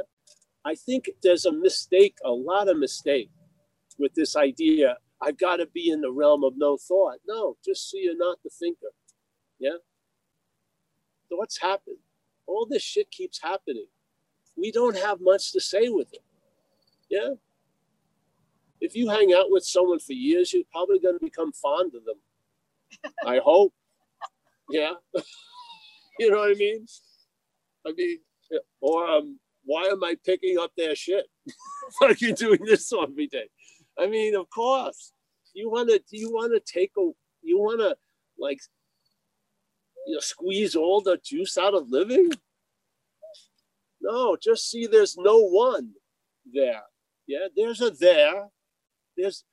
I see life is happening. It's sort of like if I went to the Colorado River and I got a glass and I got some of the water and I went home and everyone who came over, I'd say, oh, that's the Colorado River. But I lost something really important, the rivering, yes? The rivering. the living. Yeah? So I'm not afraid of being of service. I'm not afraid. What are my intentions? I never do that, ever. Yeah, I don't. To me, it's just a flavor of selfing, you know, this constant observing where you're at and what's going on. Yeah. I like the idea of Zen. I don't know. It's the highest form of mind. I don't know. Those things, there was a commercial I was watching with this guy with an Apple thing. I can have an EKG anywhere. Who wants to fucking have an EKG? You know what I mean? In a boat. Oh, wait a minute. Oh, you're such a, let me check my EKG. Who wants? Is it that important? You know what I mean? Selling a watch. I can know my heartbeat every, you know, that's insane to me.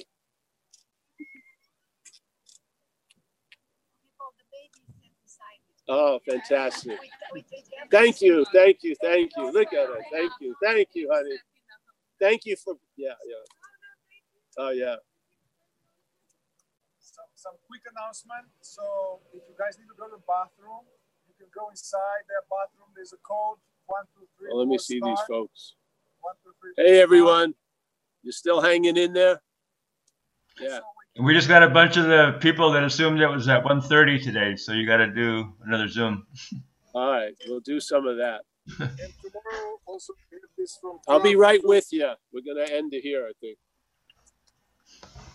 Oh yes. The most important part, the donation, maybe. Not now. All right, let's put a spotlight on everybody. Yeah, see if they're kicking down or not.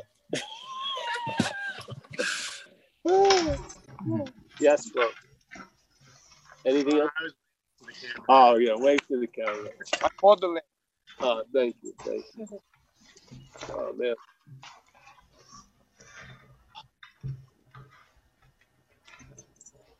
didn't bring cash on the car with the dent. Oh, don't worry about it, bro. Don't worry about it. I'm pretty taken care of. This is a lovely little place, right? Hey, nice to see you, my friend. Oh. Thank you for coming. I'm glad I was able to make it. Oh, great, fantastic. Yeah. Yes. He's from the Zoom world. I've now seen his pants first time. That's good.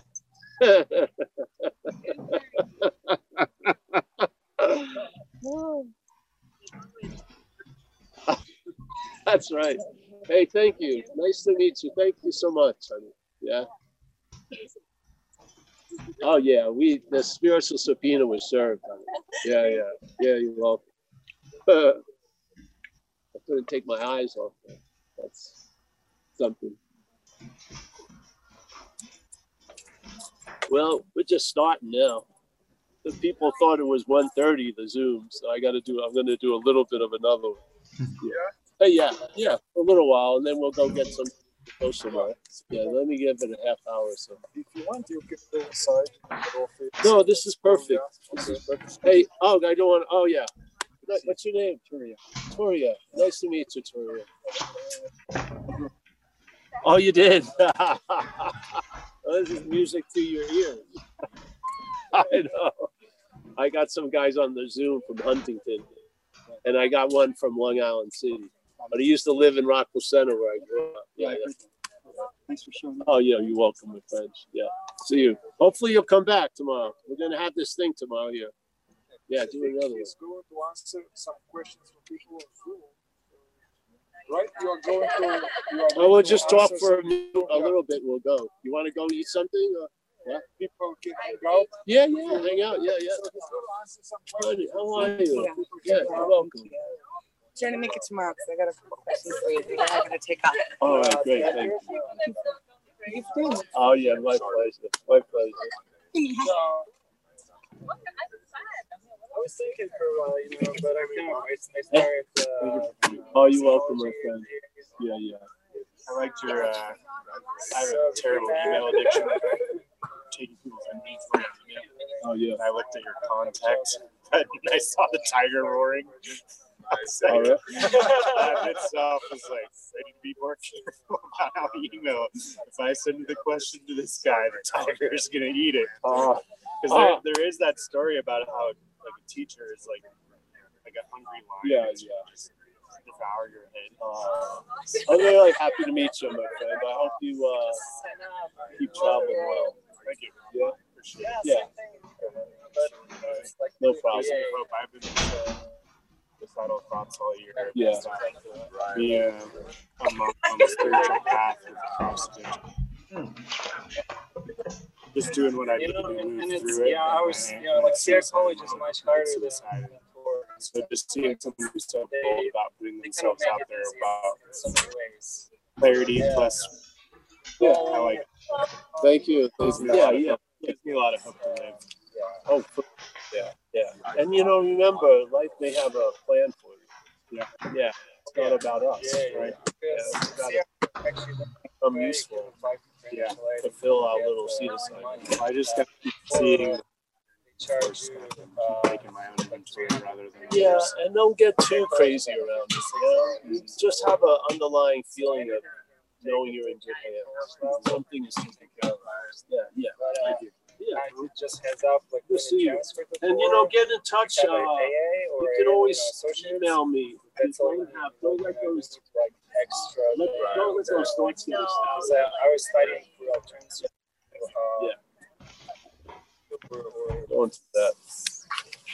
I have a speaker, so if you want the people there can be louder.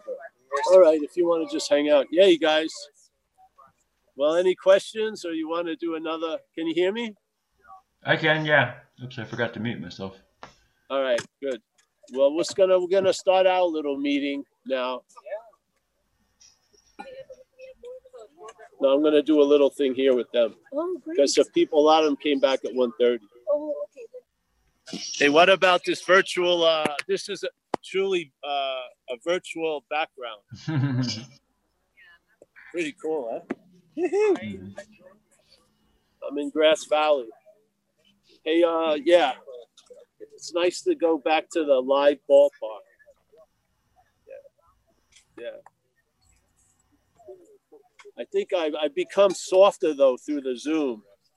I think I took it easy on everybody. I gotta get in my live fitness. All right. Hey, it's nice to see everybody. Let me say hello, and then we'll start off a little.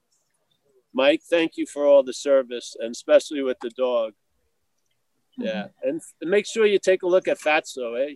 I didn't hear anything, but yeah, thanks. Linda, always a pleasure to see you. Tariq from Dover. Very nice. Glenda O'Driscoll. We got Jerome. Oh, Jerome, a man from New York. Yes. We got Mary Ann's visiting us. Thank you, Mary Ann. Good to see you. Oh, we got the dynamic duo of Hawaii now. Jesus Christ. Unless Judith went to Minnesota. I don't think so. No, I don't think so, Paul. No bueno. That's good. That's really happy to see you two guys there. Yeah, yeah. Thank you. And we got Ben, the poet laureate of Zen. Nice to see you. Oh, the Mr. Void is here. We got Tricia. Bernard. Bernard, did you send me a message? I want to talk to you sometime. It was some Bernard. Yes, I did. Oh, good. Yeah. Let's. Mike will give you my phone number. Give me a call. I don't like doing the email stuff. Yeah. All right, thank Roman, you.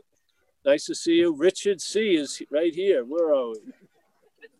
Oh, this is another one. Oh, no. Oh, no, no, it's Chad. Chad's here. Chad's live. Oh, there's Lacto. Nice to see you. We got Joseph from France. Robert. Hi, Paul. We got Syl. She's dropped the iPhone 3. That's good. Nice to see you, Syl. Stefan on Having Never Left. Macaulay, always a pleasure to see you. Norman, John K, Jacob, Henk from Amsterdam, Johannes, Philip. We're going to have to do a little one today here. Cindy, nice to see you, Cindy. She's looking very comfortable. We got Chris. Chris has moved from the slim door. He's on his couch today. We got Jim. Jim is... we got Izzy. Nice to see you, Izzy, from the UK. Helen, as always. She's bursting out like the spring. Nothing can contain Helen. Nothing. We got Malcolm. Always good to see you, Malcolm. Hope you're not driving there. You may need a seatbelt for this meeting, Malcolm. Yeah. Rich A, Mark and Lorraine. We're going to do a short one here. Short talk? Yeah. Rick Rowe, Toronto. We just had someone come in to the woods. It's Amelia. She's... Alan, Mickey, Tanya. Wow, we have a lot of people here today. Oh, wait a minute. Sonia. Sonia's there. Anu, Nina in LA. Oh, she's outside. This is unusual. Oh, very cool. Susan, not Suzanne, but Susan. Nice to see you. We got Nick B. Oh, Nick, you've returned from the dead. Wow. You were ready to send the boats out, but I forgot about it. Sorry. It's Nick. Oh, very nice. Nice to see you, Nick. We got Alan. Oh, wow.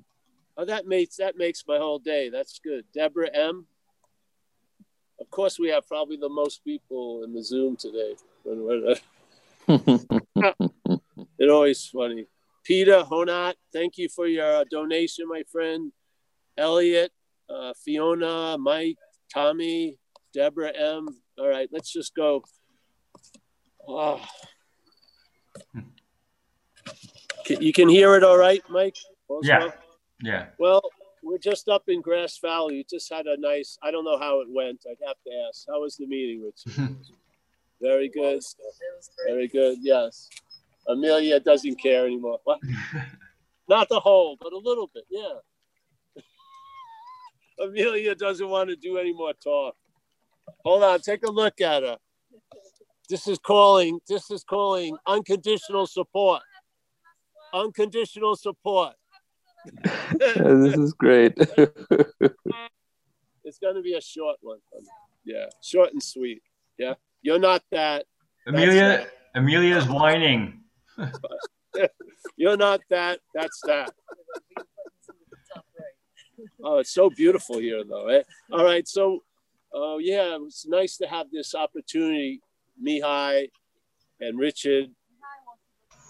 Yeah, yeah. I'm happy with more talk. They set up a beautiful talk out here in Grass Valley. So, again, I think you've all heard it.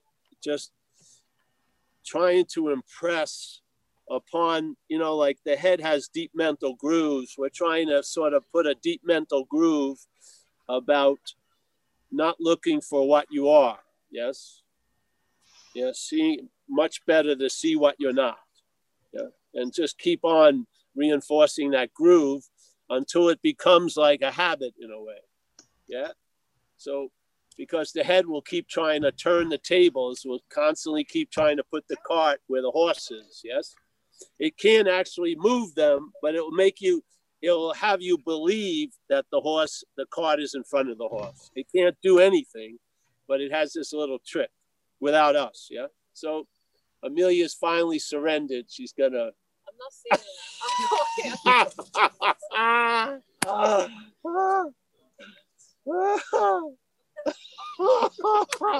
saying it. She's leaving. She's gone. She's had enough. So, yeah. This is the whole point. It was, I'm really jacked up to do a live meeting. It's nice, and but to keep. Laying this impression, yeah, yeah. It's like putting a footprint down. But once your foot is on it, you don't need the footprint, yeah. So just keep putting it down, and you'll be what you're looking for. Hallelujah. And then a lot of shit's going to stop. Yeah. If you truly are what you're looking for, a lot of shit's going to stop. Yeah. It's just that simple. And you're going to observe that, and you're going to feel better as what you call Kerry. Yeah. And you'll feel different as what you call Judith. And you'll be very clear it had nothing to do with Kerry and Judith or Ben or Paul or Glenda. And you're on to something. Yeah. Why would you want to allow the old way to reassert itself? Yeah. You now have the horse in front of the cart. It never has to be unseen again. Yeah.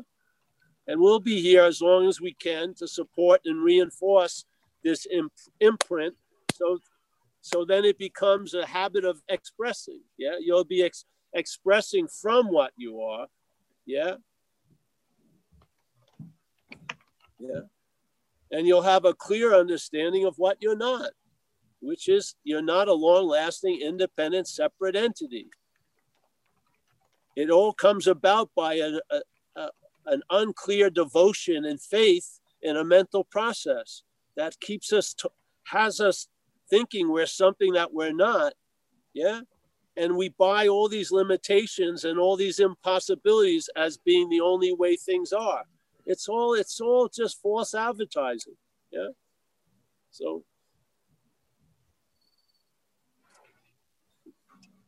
If you want to open up to any question or anything,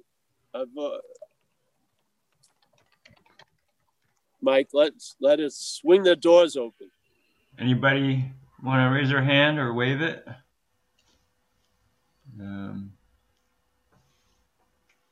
Mike, I have a question. Oh, okay. Thanks, Jim. Hi, Paul. So in a couple of your talks before, you talk about time not being linear, right? That our mind thinks it's linear, but it's not.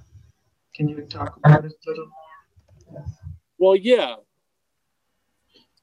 The whole idea of presupposing, yeah, is going against, is using the linear to hide itself. So if something is supposed, and it takes a while for that supposing to be presented, and yet when it's swallowed or held to be true, it's already seen to be historically there. Yeah. Therefore, time isn't playing, the head isn't using time the way we seem to use it, or the way we think it goes, which is, there was a past, there is a now, and there's going to be a future. And it never deviates from that direction, where the mental state is playing against that all the time. It says something that comes after is before. Yeah? How could that be? How could something that comes after be before? You tell me. If you look at it in a linear way, it's impossible. Yeah? So what? Something that comes after is implied to be before. How does it seem to be before is because the before freaking belief. Yeah?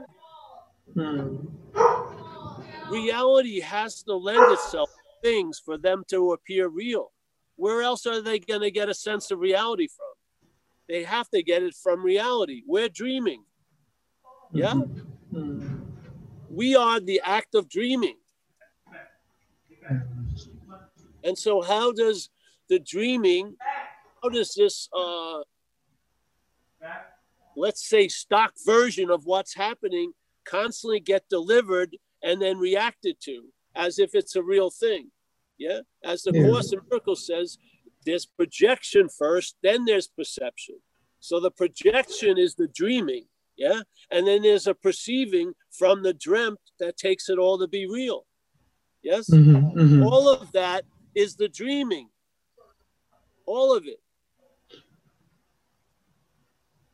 So for it to work, we have to believe time is linear. Yeah? Yet time isn't linear.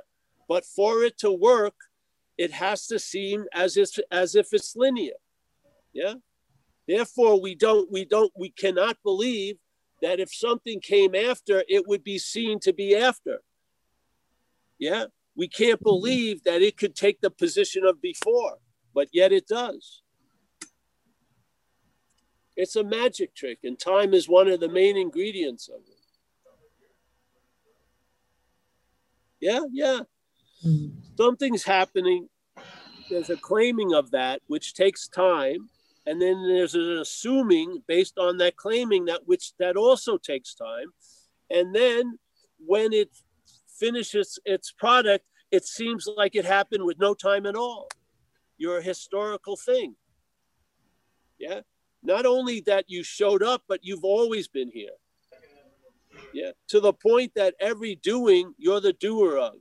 Every thought, you're the thinker of. Every feeling, you're the feeler of. That's a lot of presupposing to be before a lot of stuff. Yes? That's the mental activity. We're down to 3 people here. Wow. Oh, I've seen who are really serious about this and who aren't. Paul. Yeah. Excuse me for interrupting, and I guess I wasn't even muted. Ben has his hand up, and I'm dealing with a neighbor of yours trying to call Amelia. Is Amelia nearby? No.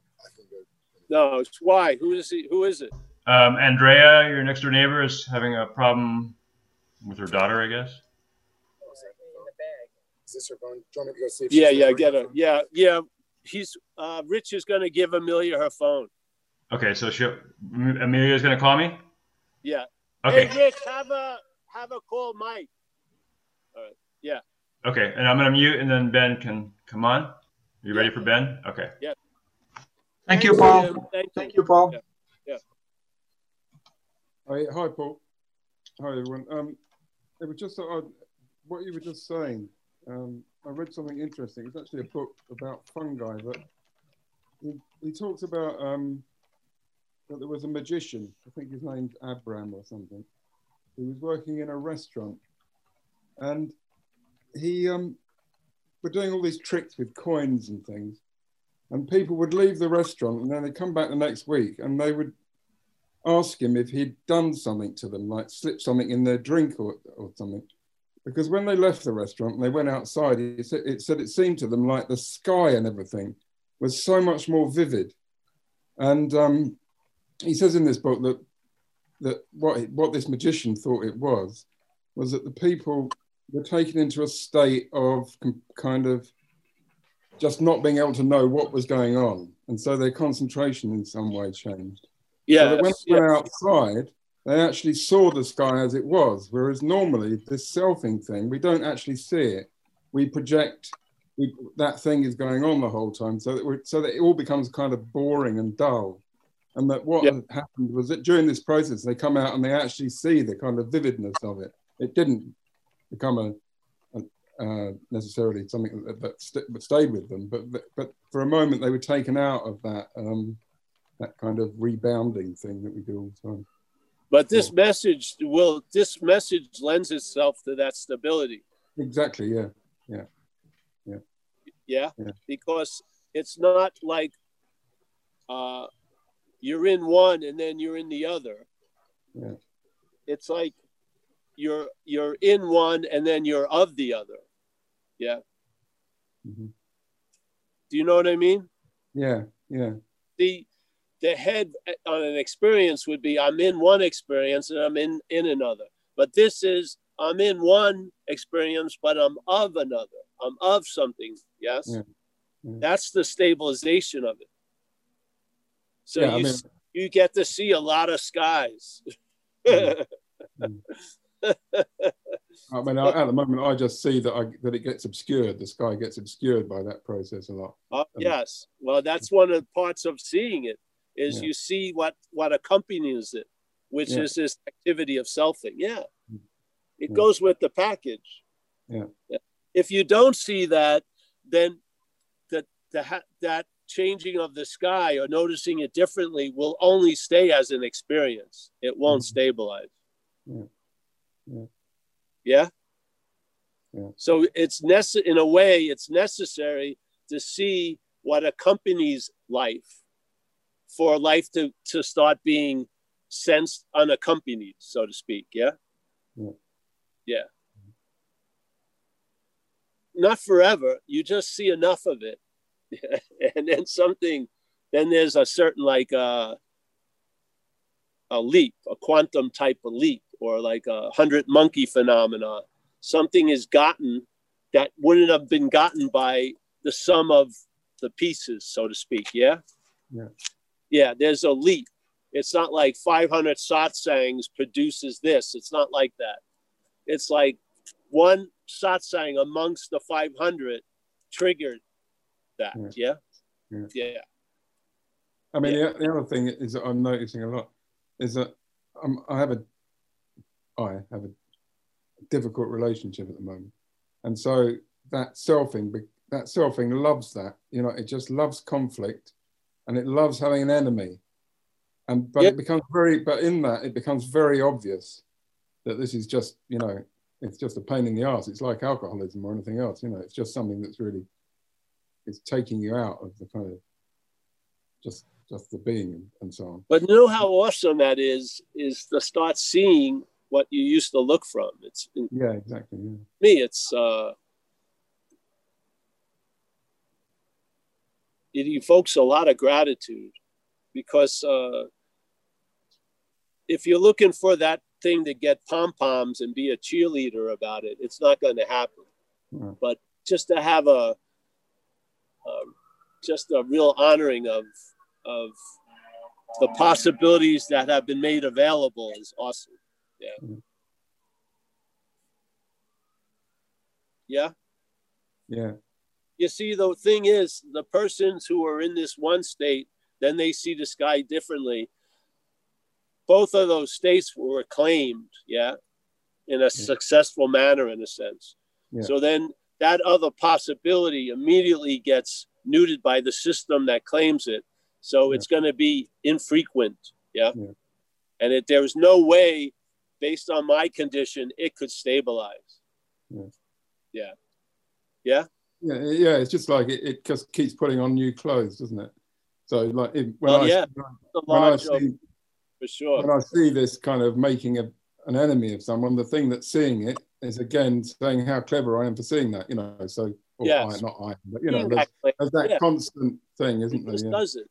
Yeah. Yeah. It just does it. And see, the point is they're not to see it as a personal endeavor. It's mechanical. Yeah. It's mechanical. Yeah? Yeah. It's like, here's an option, and the programming is to interpret the option. Yeah. That's like the hard drive. Yeah. It's interpret, and how do we interpret? We compare it with other options, past options, And so basically, the baby is dead on arrival. Yeah. And we don't see our role in it. So we're thinking, if I just gave the baby more fucking mouth to mouth, no. It's like the party's great until you show up. That should tell you something about, yeah. Yeah. So how can I, you know, and it's a loss of interest, and that which claims to have the interest can't lose interest in itself. Yeah. It doesn't work. It's just more interest in it. So it's a loss of interest without anyone losing the interest. Yeah. It's just a loss of interest in stuff. And then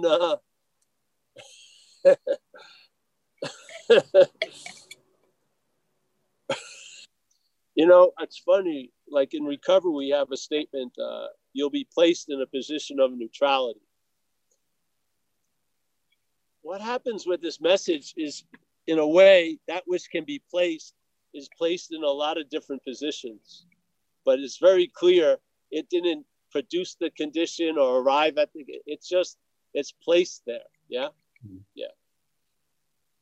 Yeah. I mean, it seems like a lot of questions that you get asked are about your journey, and as if people are looking for a prescription that, and well, then looking at what's going on in their own life. No, not people, me, you know, everyone, but that's what's going on in their own life, and to see if there's a parallel that I might be getting nearer to this thing because this person had this experience or something. You know, well, if I was a person, I would say, well, I want to cut out getting run over twice by a car. I want to cut out 2 years into life, you know? So basically, I don't think it's an attractive... No. You might get hit by a lorry by mistake. I just want to, can I be like the guy who walked through the park and woke up? I like that. That one, I'll go for that one. No. Yeah, funny. Well, no, that's because the emphasis here is on things, obviously. So we believe the thing has a lot to do what's coming through the thing. It's just a strong habit. And Yeah. It could be fun to claim to be that thing of that which is coming through it, but it's usually going to have a heavy cost. Yeah. You have to have interest in that then, wouldn't you? Remember how those groups used to see it? The teacher gets caught by the students. Remember that? So that the students have this, the person is like an exalted, supreme something. And then the person falls into it a little and it gets captured by the students, so to speak. And now the master thinks he's all that they think he is. And then there's usually a lot of perversion for a while.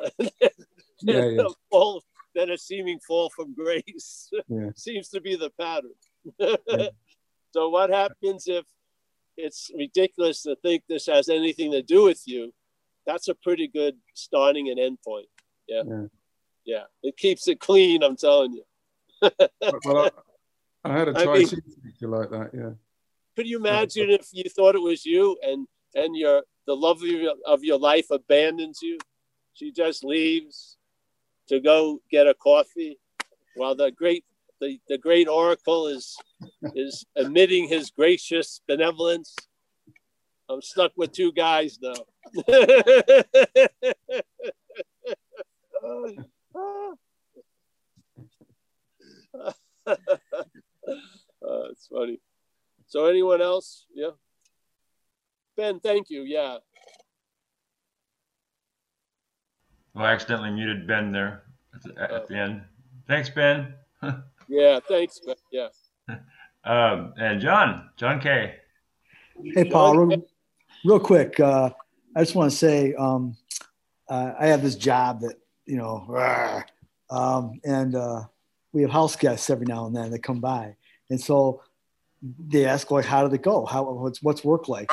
And usually I kind of like have my red gallon can of gas and I jump on the table and kick off all the plates and glasses and spread the gas around and light fires and my job. Let me tell you about my job. And then I finally got to where I could like hold the gas can between my knee and just kind of hold, the lid on and off and kind of grin, but not act out. But like yesterday, I had to like do a onerous task, drive into the city to get an ID card. It was kind of a pain in the butt.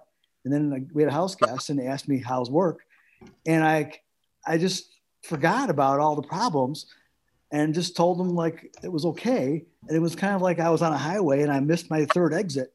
And I didn't, before I noticed I was 30 miles away, before I realized, hey, I forgot my exit, where I was supposed to jump on the table and kick off all the plates and glasses and say how awful things were. So I don't know, that was really, I just want to report that. That was kind of a really surprise that happened to me because every few months I get a test when somebody asks me, how's work? And I tell them. So anyway, that's all. Thanks. Oh, that's good, John. That's good. We don't want to see you get arrested, John. No. You know what I mean? Yeah. That was a metaphor. I don't actually have a can of gas. That's good. I hope so. I hope so. I was going to have Mike have someone follow you. Oh, yeah, these are the things that happen. You'll get demonstrations of traveling later. Yeah. That's the point here. That's how it shows its influence. Yeah. Not in this giant field of awareness, but here. Yeah. You see it. You see its influence here. And I just try to categorize it as traveling lighter, just not emphasize all the individual moments, but just the basis of it all. Yeah. Yeah.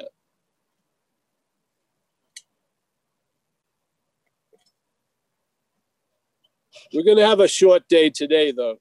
Short one. Are we going to set up service? Are we going to be setting up service opportunities for people following each other?